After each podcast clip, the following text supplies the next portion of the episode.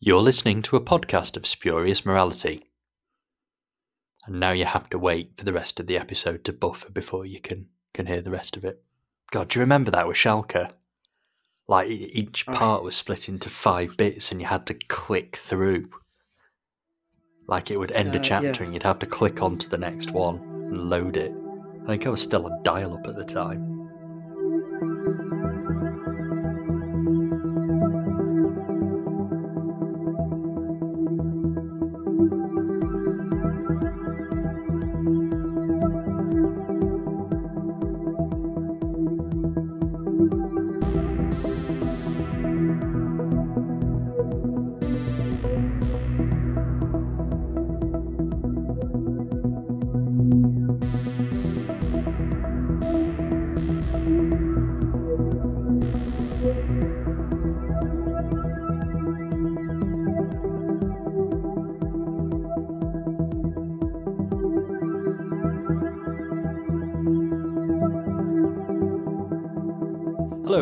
To a podcast of spurious morality. I'm Johnstone, and with me this week I have Mansoor. Hello, Mansoor. Hello.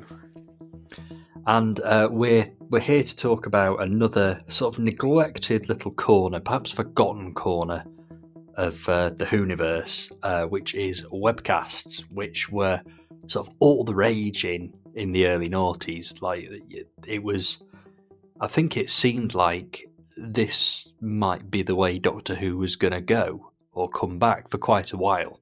Sort of before Russell T Davies and any it's coming back Christopher Eccleston whatever announcement.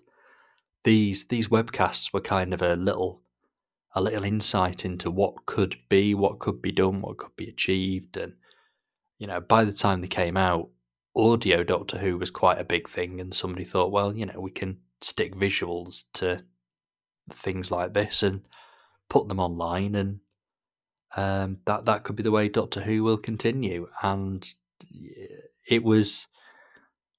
I remember watching Scream of the Shalka, and it was for me the very, very first weekly new Doctor Who that I could follow each week, and I thought it was absolutely fantastic. I thought it was ten times as fantastic when it actually came back to TV and we got Rose and End of the World and so on. But uh, Scream of the Shalka, which is obviously one of the stories we're going to talk about today, does hold a sort of special place in my heart. It's kind of a an interesting little insight into what the Ninth Doctor could have been and how Doctor Who could have continued, and perhaps how it shouldn't have done as well.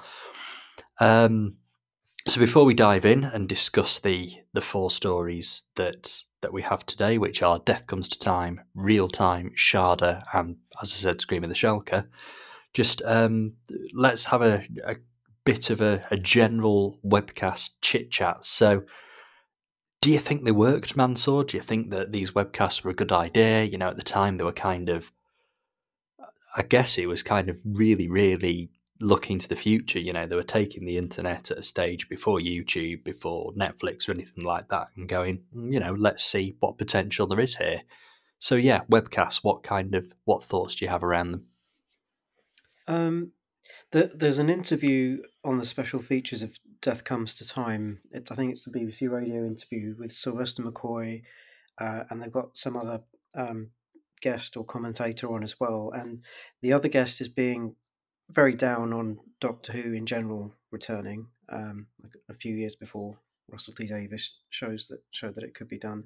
Um, but also was being very down on the technology and the idea of webcasts. Um, and Sylvester McCoy was actually being obviously, you know, gently sort of sticking up for it and defending it, um, but was being very sort of uh, kind of forward looking in, in terms of saying, look, it's it's an emerging technology.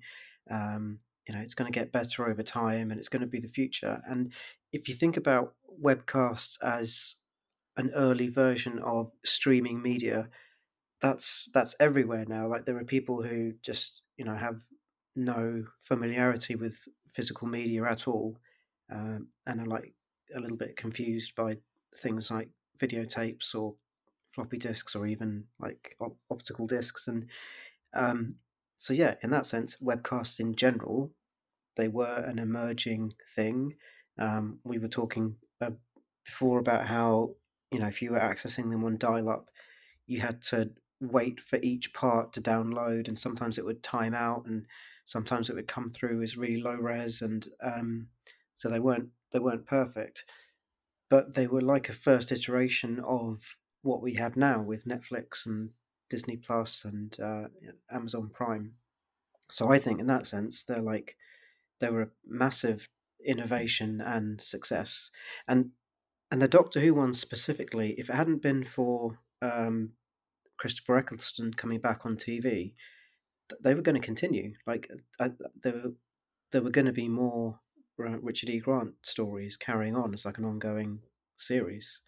Um, so yeah, I think they had their issues, but they were a massive success and a, a big innovation. I think it was a great way to kind of explore new technology and you know the emergence of the internet and Perhaps it did come a tiny bit early. Like I say, I was definitely still on dial up when uh, Shalka came out. But maybe, you know, we were perhaps, you know, broadband was becoming a thing, faster internet speeds were becoming a thing. You know, we were kind of just on the cusp of that sort of thing becoming a little bit more mainstream. I think it took a couple of years after um, after these webcasts for things like YouTube to start emerging, but it, it, it definitely it was there that kind of the idea of streaming of watching things online it was definitely well on its way. Um, so yeah it, it's it is interesting sort of to look at as a kind of historical use of technology. And i guess you know events ran away with it doctor who ran away with it technology ran away with it and it kind of became not the norm. And I do sort part of me sort of wonders is, you know, is this an earlier version of something that that kind of fizzled away? And it happens a lot with technology, you know, laser discs never made it, mini discs, Betamax, HD DVDs, all of these sort of formats that were were tried, were tested, and quite a few people got on board with, but ultimately it never quite settled. Um, in some ways, it's a shame that Scream of the Shalka is a standalone piece because it sets up some really good and interesting stuff, and we'll come back to that afterwards. Uh, but it's very obviously the start of a series, um, and it, it's a shame that we never really got any more after that. Um, but I think that's a combination of perhaps the technology wasn't quite where we wanted it to be, needed it to be, and of course, Russell T Davies brought back Doctor Who. Um, we'll jump into our first uh, webcast for discussion then, which was uh, Death Comes to Time, which, even though it's the first we're going to talk about and the first that came out, I've only actually seen it for the first time today. Uh, I managed to find it on YouTube, and somebody's kind of worked quite hard actually to uh, sort of boost the quality a little bit, make it fit better on uh, a modern screen, and you know, it looks a bit better, it sounds a bit better. But unfortunately, they only seem to get up to part three, and I watched the last two parts in the kind of original uh, way, and th- there was a notable kind of drop in quality there. Uh, but nevertheless, I got the story, got to grips with it. Took me a little while to start enjoying it, but by the end, I was definitely in. I definitely did enjoy it. I certainly think it's better than real time for reasons I'll discuss in a little bit. Um, but you're far, far more familiar with it than I am, so I'll let you talk about Death Comes to Time first. Go ahead. Yeah, I think uh, I, I really liked it at the time, and I still like it now. I think it's um, it, it's like so many things. It's like a, a, sort of interesting, weird, sort of special event. Uh, you can see it as like a big finale to the Seventh Doctor's era, or you can see it as a kind of relaunch. Um, so you know we are going to be doing spoilers for these decades-old um, webcasts that are like uh, uh, really difficult to access. But uh, the Doctor dies, and um, it's kind of a setup for a Doctorless universe where Ace and um, and all these other characters that are introduced uh, potentially go on to have uh, a series of adventures and you know Ace takes up the Doctor's mantle and and carries on. So uh, that's really interesting. That that sort of ambition of saying, look, we're not gonna, um, you know, there's th- there's a space for like nostalgia and capturing the vibe of what was on TV. You know, the whole thing about you know tea time, 1975, but it there's also something really exciting about um, doing spin-off media that just takes risks and does something different and pushes things in a new direction. Um, and that's the kind of uh, sort of spin-off stuff that I tend to get more engaged with. Um, and it doesn't always pay off. It's like the new adventures. We talked about those kind of taking risks and you know sometimes falling flat on their face in the early days, but because they took those risks, they hit some really high highs. And I think Death Comes to Time is the same. There are you know bits that you might sort of um, uh, sort of question, but I think overall it still hangs together really well as a sort of ambitious and interesting piece. And it, yeah, like I said, it's you, you can view it as the culmination of the Seventh Doctor's era that we never had. Because um, when did it come out? Was it two thousand? Was it? It was after the TV movie. So the Seventh Doctor had actually regenerated.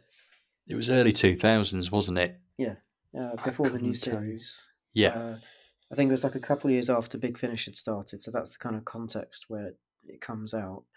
Um, but it felt to me like it was like from a universe where Doctor Who didn't go off the air in 1989, um, and the Seventh Doctor and Ace carried on having adventures, and they got bigger and bigger in scope and built up to this really sort of epic uh, finale.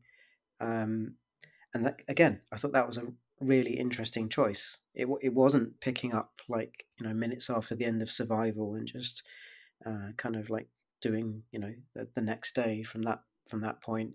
It was saying it wasn't patronizing the audience. It was just kind of going right. A load of stuff has happened, and you've just got to keep up.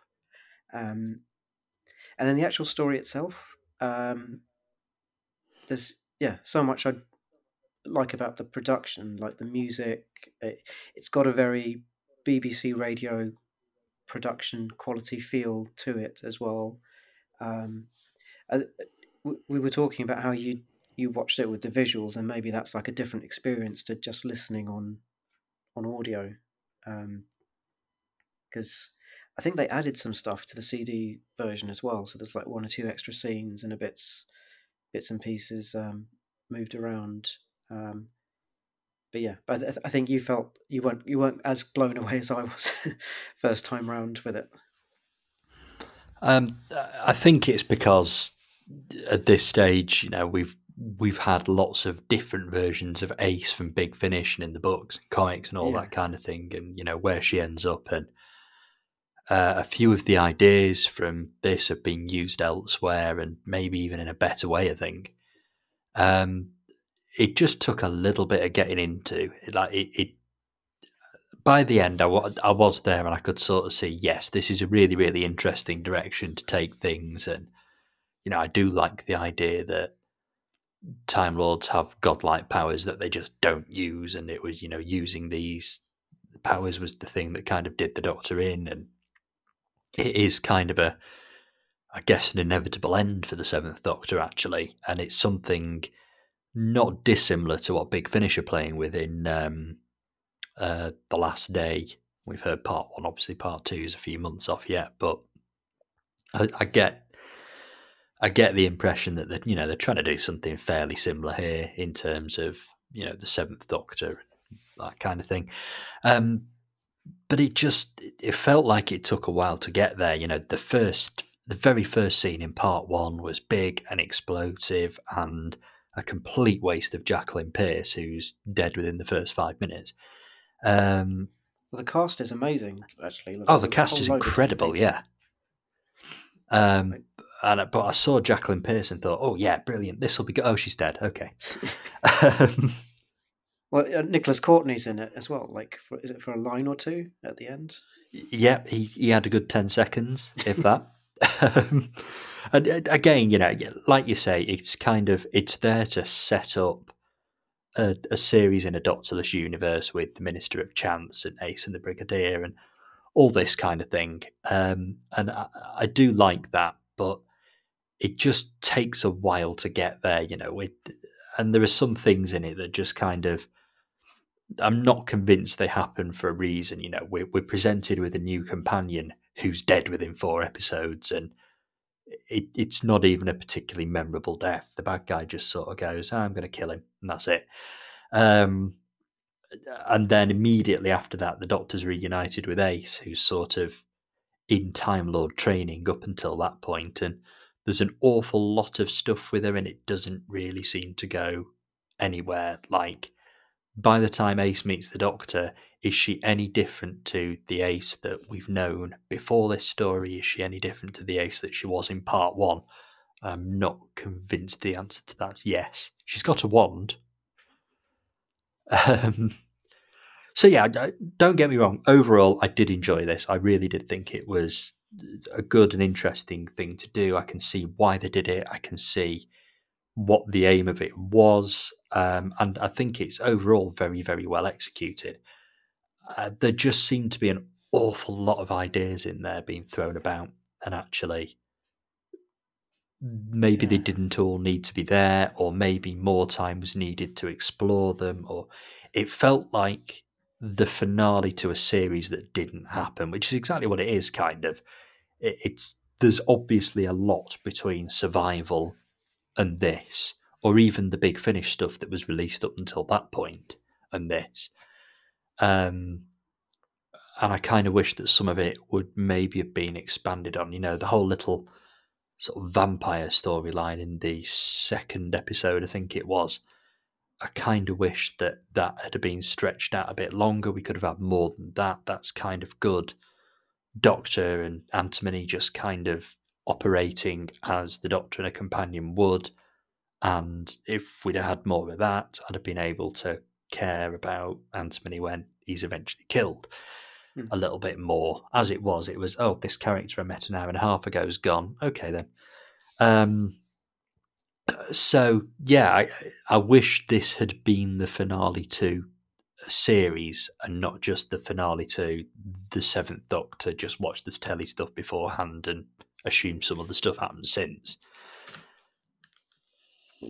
Yeah, I see that. I, I, I think like the reason that didn't stand out for me is that I think all those things are done, but with a shorthand. And yeah, maybe the impact would have been more if we'd had like you know a big finished box set, box set, and a, tr- a trilogy of stories where you know you get to know Antimony and um, and his background and um, but I think I think it's there in the writing and also the, the performance. I think this is one of Sylvester McCoy's better performances.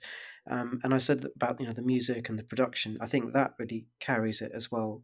Um, just like the sound design and the music. Um, I was I was thinking earlier today just how it, it, it I just made the connection today that it reminds me of season eighteen and um, uh, you know, in Logopolis and like those last few Tom Baker stories, how just the music has this kind of bittersweet uh, tone that, that sort of fits with this theme of decay and entropy and things ending. And yeah, I, I, I really like it on a sort of production and story and ambition uh, level. And, and I think maybe it would have been retrospective, but some of those things that you like, you understandably picked up as being gaps if it had gone to a series, maybe those could have been fleshed out retrospectively. Like we could have gotten flashbacks or more adventures and stuff with the vampires or the different, like that huge cast of characters that are set up in this story.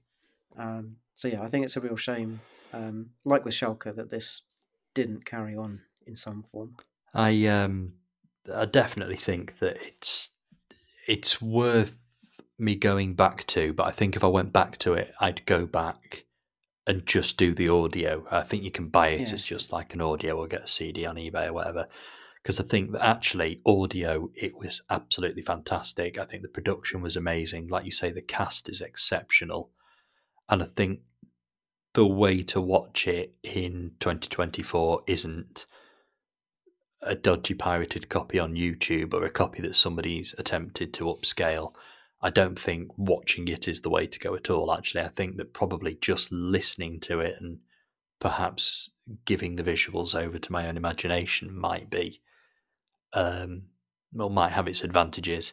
So when I when I do it again, and I will do it again, um, I think I'm going to go just audio. I think that's probably the way, the way forward for me on this one. Yeah, and I think there are a few extra scenes in the audio version as well. Um, and eh, I mean the the visuals are interesting to take a look at, just like as a historical curio. And I'm not talking down the art because I think was it Lee Sullivan who, who did the artwork for yes. them. Yes, it's, it's it just it, it, again, it was like an emerging medium, and you know the animation. You know, it- it's it's maybe generous to call it animation. It's like quite static images that are occasionally floating around the screen a little bit, if I remember rightly. Yeah, Um, so it's more just like visuals, like accompanying uh, an audio story. I mean we have we have fan made stuff uh, for Big Finish stuff now that that completely eclipses this. Um, you know the the, the Josh Josh Snares animation of um, Out of Time, for example. Yeah, it, it's it, it's light years ahead of what. And I know that this is twenty years later, but you know this is this is a fan project, whereas obviously Death Come to Time is something that was officially released by the BBC. Um, so it, it's as a sort of historical artifact. Yeah, you're absolutely right. It's very interesting to look at, but I genuinely don't think it's the best way to enjoy this story today. I agree. And and again, like I I don't think it's any reflection on the artist. I think if you look at some of those images in isolation, they're quite nice. It's just Yeah. it doesn't quite work as like attempting to simulate video or motion. Yeah, it. I mean, it was a great effort, like you say, not to take away from any of the artwork at all. It, you know, it looked brilliant, but it, it was little more than a loose cannon reconstruction, really, when you think about it. Um, you know, the opening titles were um, sort of a, a star field, a painted star field that occasionally just got a little bit brighter, and it wasn't in time with the music or anything. It seemed to be just on its own. Every now and again, it just sort of pulsated with a bit of light before going dark again, and then smash cut to a logo. Um, obviously, you know, as we as we move on uh, through these webcasts, the title sequences got a little bit more uh, dynamic. Yeah. Yeah, but um, it was uh, it, it, it's definitely a product of its time, and I think it's very clear that this is a first go as well as far as Doctor Who webcasts go. Um, we'll move on though, and we'll move on to. I'm just going to say it. It didn't improve on the second go. Let's get it out there. Uh, we'll move on to real time, which I have seen a couple of times before, and it's now that I've seen Death Comes to Time, I'd say real time is more of the same, but a story that's nowhere near as good. Yeah, I think it's it- got like elements that should have worked for me. Like Evelyn is one of my favorite companions. It's got Yeah. Lee and Herring in it as like you know two comedians who I I, I really like. Um, it, it, it, it, tries to do something different, but yeah, this doesn't come together very. Uh, I think it doesn't. It doesn't help it that it's it kind of ends. You know those Doctor Who stories that are six parts, and like at the end of part four, you think the story's finished, and then there's a twist, and there's another two episodes. It Yeah. feels like we got the first four episodes of one of those, and they forgot to include the last two. Um, yes. it, it, that doesn't help it either. that It's- it feels like a It's almost like the Doctor just leaving, leaving the rat eating Leela in Talons of Weng Chiang. That's it. That's where the story ends. or invasion Uh, of time. Like they just they just leave Gallifrey and um, When the Sontarans Yeah. show up. yeah, Yeah. Or whatever happens at the end of part four, the Armageddon factor. I forget. Um, but yeah, it, it, it kind of it's on its own. It's yeah, it's all right. It's quite good. It's it fits into what Big Finish were doing at the time with the Sixth Doctor and Evelyn. Like you say, Evelyn's a great companion, and this is one of her weaker stories. There's no way around that. Um, it's you know it, it's good to have an Evelyn Cyberman story. It's an interesting idea, and it's it's brutal. Like this is far more violent than your normal big finish, and it's uh, you know even you know take the take the visuals out of it. There's a lot of heads being crushed and bones cracking and blood flying all over the place and the visuals kind of don't hold back on this as well. It's like, oh wow, the Cybermen are just popping people's heads yeah. to kill them. Did you it's... watch the visual version yes. of this? Yes, yes. Um, In fact, I've never heard it. I've never heard it on its own. I've only ever seen the visual. Um, and yeah, it, I was I was kind of taken a little back by just how far it goes. Like, if this story was made in, let's say it was made as part of the original season twenty three or whatever, if it was made around the Sixth Doctor's time, it wouldn't have gone into that level of violence. Like, you know, Attack of the Cybermen often gets called out for being violent. And I do think, you know, with the Cybermen, there should be some, you know, a bit of blood and a bit of gore and a bit of horribleness. But this was like wow, Torchwood yeah. class levels of. Like, yeah, it was. Um, Absolutely, yeah. Um, I felt or, you know, like in a bit it, sort of like an empty way. I felt like I didn't feel like it was just really, really violent and gory, and I don't know. I didn't really get to know the characters well enough to to care when their heads got crushed. Well, yeah, I, I was about to say exactly the same thing. It, it's kind of it's gory. It's horrible that all of these characters are meeting such grisly ends, but who are they? Because again, we've not spent much time with them. They've not been developed very well. They're just people that happen to be around for the Cybermen to brutally murder. Hmm. Um, the thing that real time will always be remembered for, though, is perhaps the one thing they don't want real time to be remembered for, and that is the cliffhanger um, that it ends on. Um, because it turns out that the controller of these time traveling are they time traveling Cybermen? They must be. I'm, I'm, sure they are. The controller of these Cybermen um, is Evelyn. Um, I'm like, okay, wow, this is taking Evelyn in a in a whole new direction. Like, what's going to happen here? And how? Okay, we're never going to talk about it again. All right then.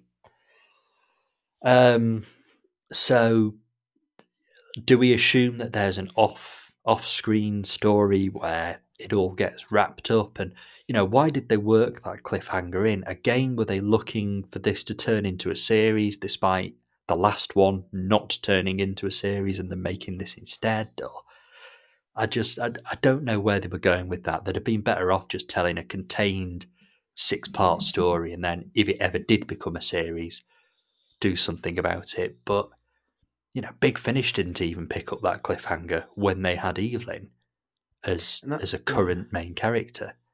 And they made this for the BBC, like the because the production sort of history of these different webcasts is interesting. Because Death Comes to Time was, I think, all like in-house BBC, but then this was put out as a BBC webcast, but it was made by Big Finish. So it feels like it should have been the easiest thing in the world to, and, and they put it out as a CD as well it should have been the easiest thing in the world to do even just a single disc follow up to wrap this up in some way, or even just a line somewhere to yeah. address it or mention it. You do wonder if there's some kind of licensing thing because it's one of the very, very, very few now big finish things that's never made it to download. It's still CD only, isn't it? Oh yeah, uh, yeah. I'm looking at the page now. It's yeah, CD only. So I'm going to assume that it was rights and licensing and that kind of thing, but you know, it, it's a good cliffhanger. It's a memorable cliffhanger. We're talking about it 20 years later.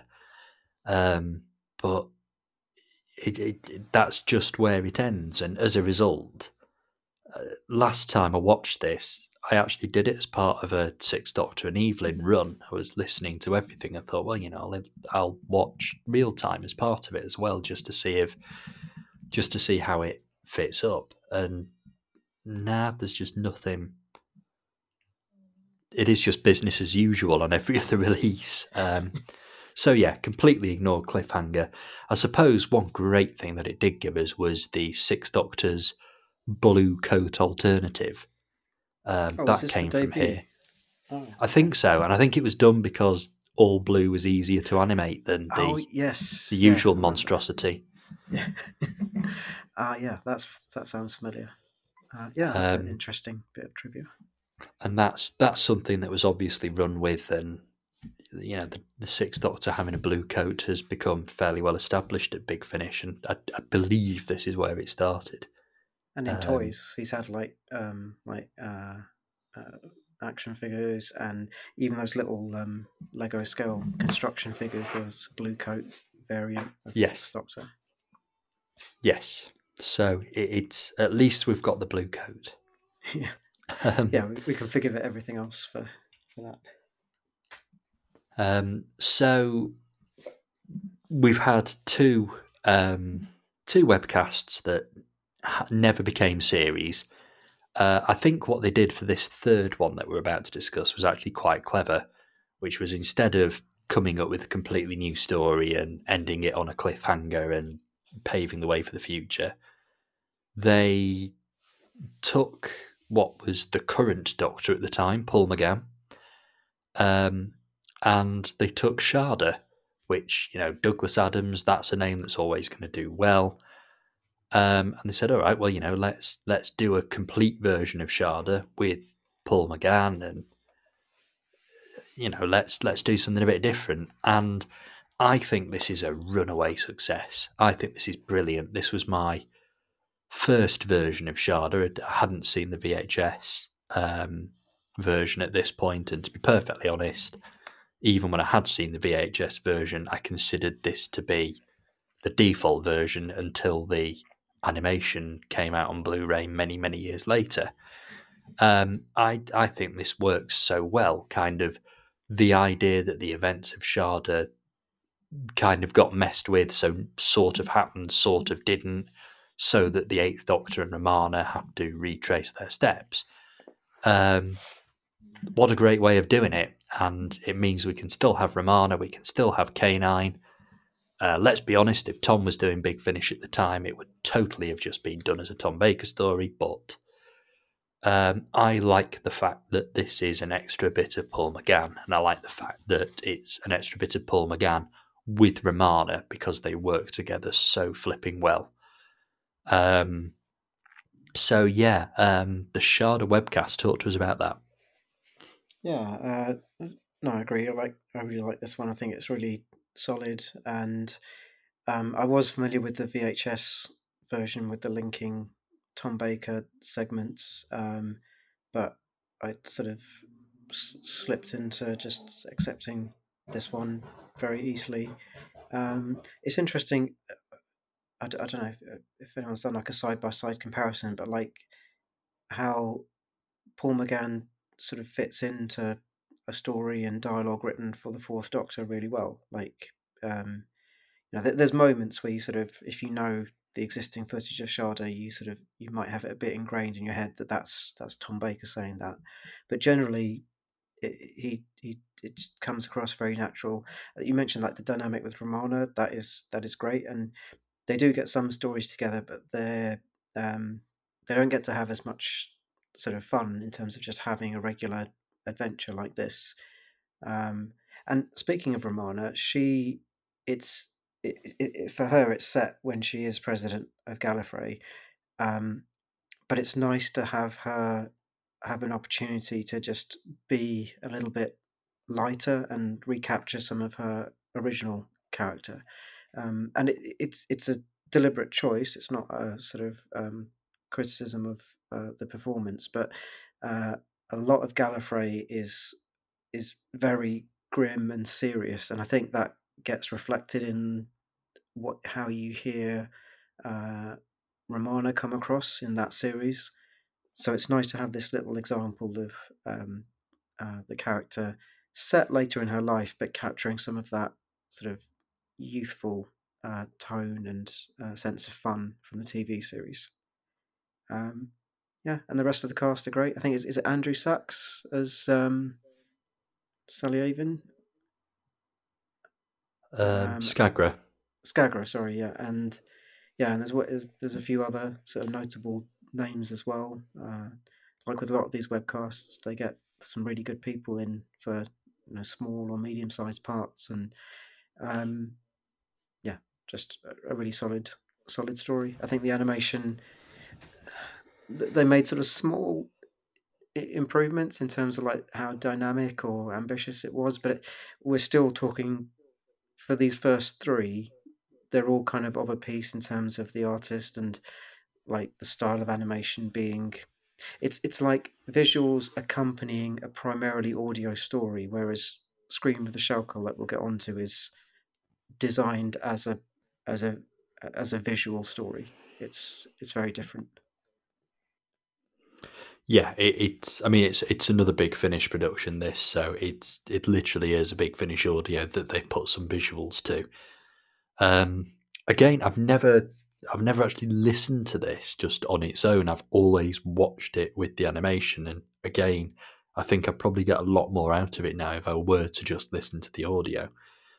Um, but I I definitely think that this this was sort of a worthwhile undertaking. At the time, this was the only way we were ever going to get a complete version of Shada. I know that we're sat here now talking with sort of fifty different versions all ready to watch at any point. Um, you know, and there's a book and there's an audio and all this kind of thing. But back then, it was the VHS it was the few clips in the Five Doctors, and that was Shada. It was still this kind of mostly missing, or not mostly missing, but partially missing kind of what could have been.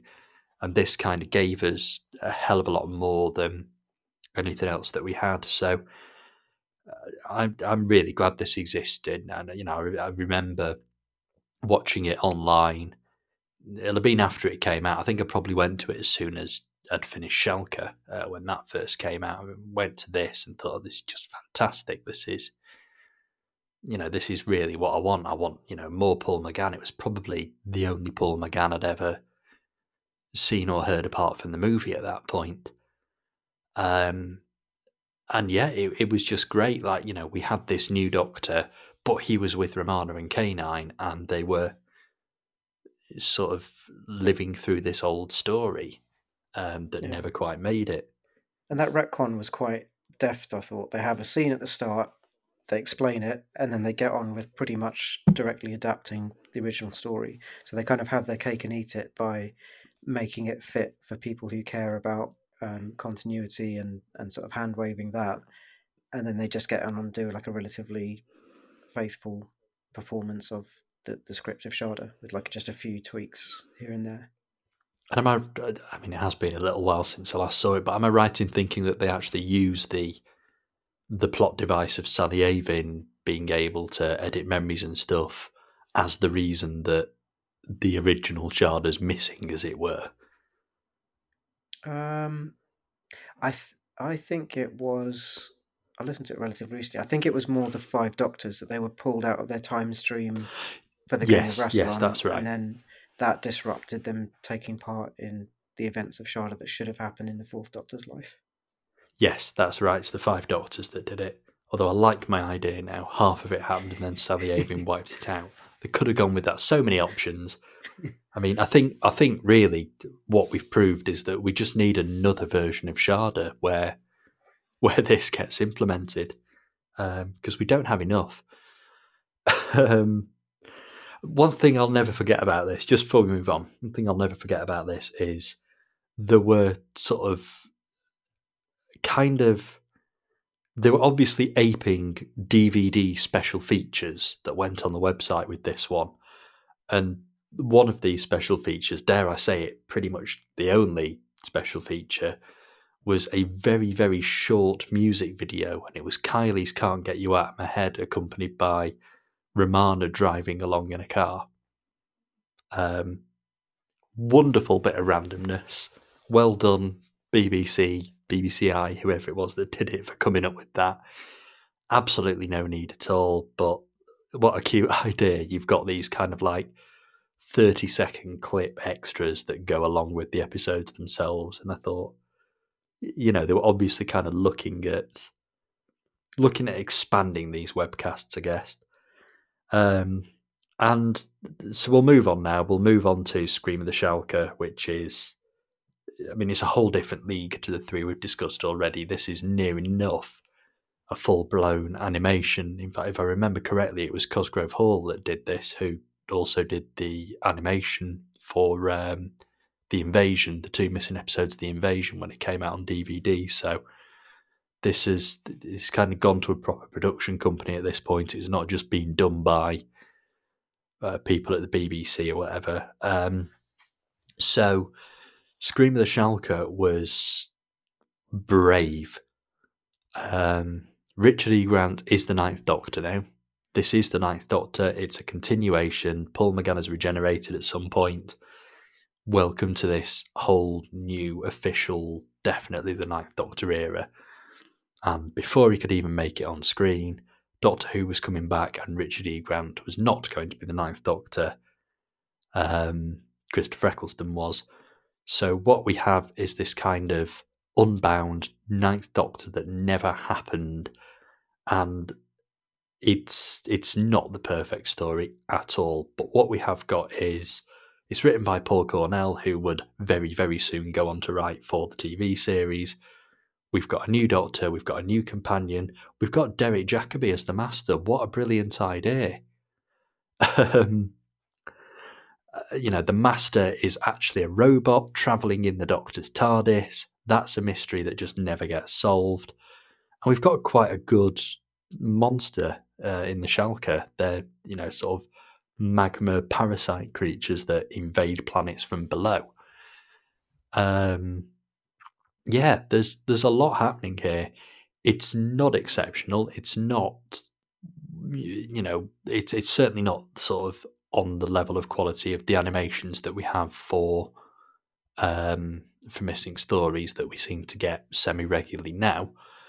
But it's it's nevertheless far, far, far more animated than the three we've discussed already. It's a really interesting piece, and I really do think that were Doctor Who not coming back, this is probably what we'd have got for a while. Yeah, that was the plan. They were going to do a series of these, and um, I think they were they had some outlines even for the next few stories, but um, and yeah, it was all uh, uh, scuppered by uh, it coming back to TV. I know, damn Russell T Davies just ruining it. um, it it wasn't like, like that critical, but I remember Russell T Davies not being blown away with Richard E. Grant's performance in this. What what did you think of how he is as the Doctor? Um, I, I had no problem with it. Um, yeah, I thought it, it's fine. It's a, it's not. I think the the, the um, sort of criticism I've often seen levelled at it is it sounds like it's been phoned in. Yeah. Um, and I can kind of understand that, but at the same time, this was meant to be the first time he was establishing the character and how it, you know, he was going to go on for a series. I think it was originally meant to be a three-story series mm. that then got cut to two stories and then got cut to one story, but that story was a six-parter instead of a four-parter. So it was a troubled production from day one. And I think that, you know, we'd have got two or three stories out of Richard E. Grant, we'd have perhaps, you know, found our way into a more a more interesting performance, a more interesting doctor. Um, not every doctor has been completely there during their first story. You know, it, it's it's like taking Christmas Invasion and going, "Oh, is that it for David Tennant as the Doctor?" Didn't do much. Not much happened there. Um, it, you know, um, you know, and if you take if you take um, the first four episodes as the first Doctor, you have not got the first Doctor's character. If you take Power of the Daleks, you've not got the second Doctor. Um, Spearhead from Space, Pertwee's unconscious for the first half. So it, it's okay. Tom Baker's completely there already in Robot, but that's Tom Baker. Um, Castrovalva, okay, fine. It was the third, third, fourth. I can't remember which exactly it was that Davison recorded and then you see him in Four to Doomsday, and you go, "Oh no, he's not there yet." So to expect any doctor to be fully there in their first stories, it's a bit, bit of a daft criticism, I think. Um, I wish we'd have got more Richard E. Grant. Yeah, I think there's a lot there as well. Like, I mean, because Christmas Invasion, the Doctor's unconscious most of it, and we do get a fair bit of this a feel for who this new Doctor is. And I do agree he might have had a chance to bed into the performance, particularly as I don't think he'd really heard of Doctor Who um, when he was offered the role. Uh, so there was there was that, and um, but yeah, like uh, you mentioned um, like you know there, there being bits of it that didn't quite quite work or like I think the aliens are, are fine. They're, they're, they're sort of on the level of um, yeah. Again, like with Christmas Invasion, they're sort of on the level of the threat with the with the aliens we have there. Kind of, they serve a purpose. They get the plot moving. They create a threat. Um, and it, it and it reminded me of Rose quite a lot as well. The episode in that uh, you know the the, the alien threat is actually not the important bit. The important bit is introducing the new companion, uh, the new doctor, and their dynamic. Um, and uh, I think it did some of that really well. Uh, like I wanted to see more of that TARDIS team, especially with the Master in the mix as well. Um, and and there were a lot. I, I rewatched it today, and there were like some really interesting parallels with a lot of what we would then see on screen from 2005 onwards. Um, just the scene at the end where Alison's leaving her boyfriend, it's kind of like a, a much more mature, grown up version of Rose running into the TARDIS and just abandoning a traumatized Mickey. Yeah. Alison has like a sort of quite adult conversation with him and they come to an understanding that you know she's moving on she's going to go travel with the doctor um, whereas rose kind of leaves mickey on the floor and just like runs beaming into the tardis and flies off um, so that that was an interesting contrast and and there's a, there's so many little trappings that i picked up on that feel very new series like the doctor having a mobile phone the kind of like off the wall ending of using singing to to defeat the aliens. Um, they don't call it a time war, but some sort of massive trauma or event that serves exactly the same purpose as the time war, in terms of like putting the Doctor in a bit of a dark, lonely place and needing to come out of it. Um, yeah, th- th- this could have been like an alternative version of the new series that we had uh, a few years later. I think there's there's so many little modern bits to it. You can see that it's like written by by someone who's coming from the same sort of mindset as Russell was, and they both both, Paul Cornell and Russell wrote for the New Adventures and kind of um, participated in all that sort of spin-off media in the '90s as well. Uh, yeah, I think that uh, I think that you, you're right there. Actually, there's a lot that Shalka does right, um, or at least is on the way to doing right, and then would be done really, really well in the new series when it came along. And you're absolutely right, actually, about Allison for going into the TARDIS for the first time. It's probably actually better handled than Rose and Mickey. Um, even the idea of a companion leaving their boyfriend to travel with the Doctor, though, you know, it, it, stuff like that there are definite parallels there. It's also um, it's got unit in it, but it's not a unit story, which again is something that the new series does fairly often, even now does fairly often. Like, you know, they're there, they're present, they're doing unity things, but the doctor's not reporting to them. He's not bobbing back to HQ once an episode to explain bits of the plot or whatever happened in the Pertwee era. It, it's even the way units are handled, I think, is very, very sort of new Who. Um, it's a really interesting insight, and it is kind of this embryonic new series of Doctor Who, and it, it, it just I wish we'd have seen a little bit more, or wish that it had been recognised, or I imagine that Big Finish trying to get Richard E. Grant to, you know, carry on with some unbound stories will probably be a a rights and logistical nightmare. And also, you know, it's Richard E. Grant. He's pretty much on top of the world at the moment in terms of the roles he's getting. Um, yeah, it, it's. I'm always going to wish there was more. I'm always going to wish that it wasn't just Shalka and that the story continued and that we learnt a bit more about the master. And I think it has actually been followed up in. Is it a book a or short- a comic or something? There was a short story. There's a novelization um, that was put out by BBC Books, and then there was also a short story that had something to do with vampires, or um, it was Yeah. put on the BBC website.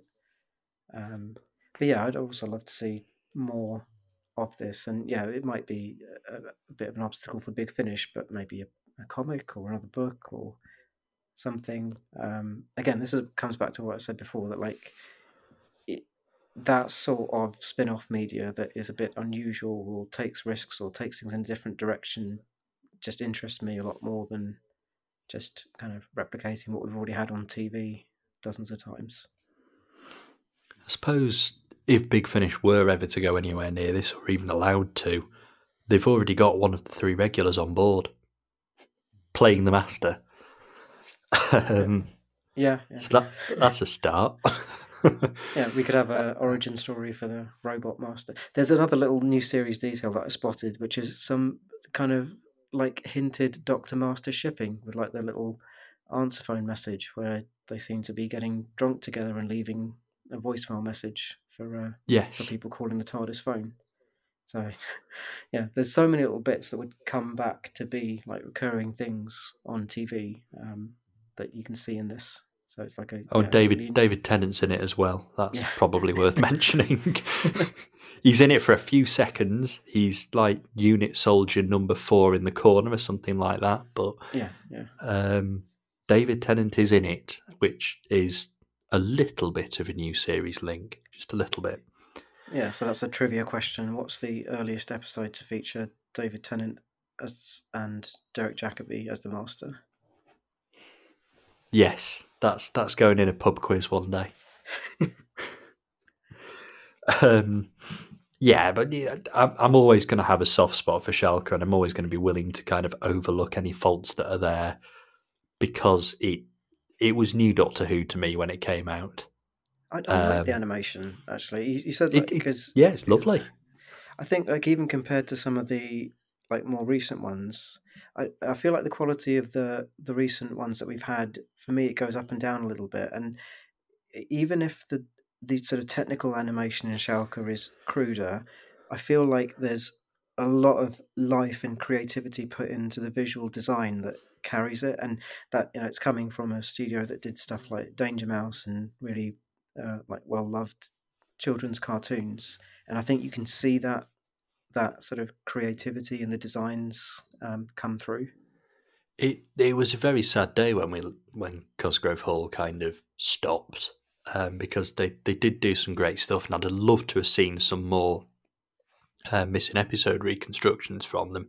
Yeah, the invasion ones were really good. Uh, um, yeah, they kind of set a really high bar. Maybe that's the thing. Like the invasion ones were so good that it set quite a high bar for the other other ones to, to meet, which I think sometimes they've they have met. But um, yeah, it was a really strong start.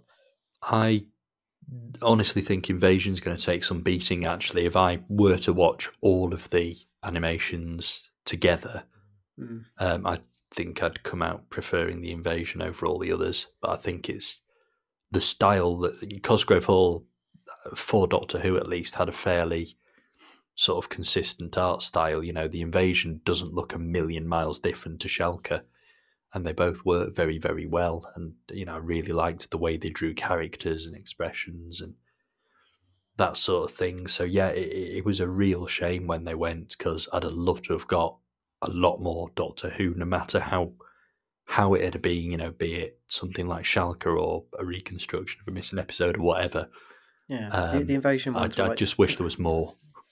they, they, yeah, you're, you're right. They're like the invasion ones were like that perfect balance of recognizable as the actors, so it slots in amongst the surviving episodes, but expressive enough to take advantage of the medium of animation and not try to not try to make animation look photorealistic because that that can end up looking awkward. Yeah, absolutely. Um, so we've we've talked about our four four webcasts. Um, which which do you think's the best of the bunch? Uh, I think Death Comes to Time is my favourite, but I really like Shada as a really uh, sort of solid, like you said, complete version of that story, and I really like um, uh, Scream of the Shalka. I feel like I'm like uh, anything but real, real time. time. I, I, like I like real time for giving us the blue coat. there you go. Um, the blue coat saved it.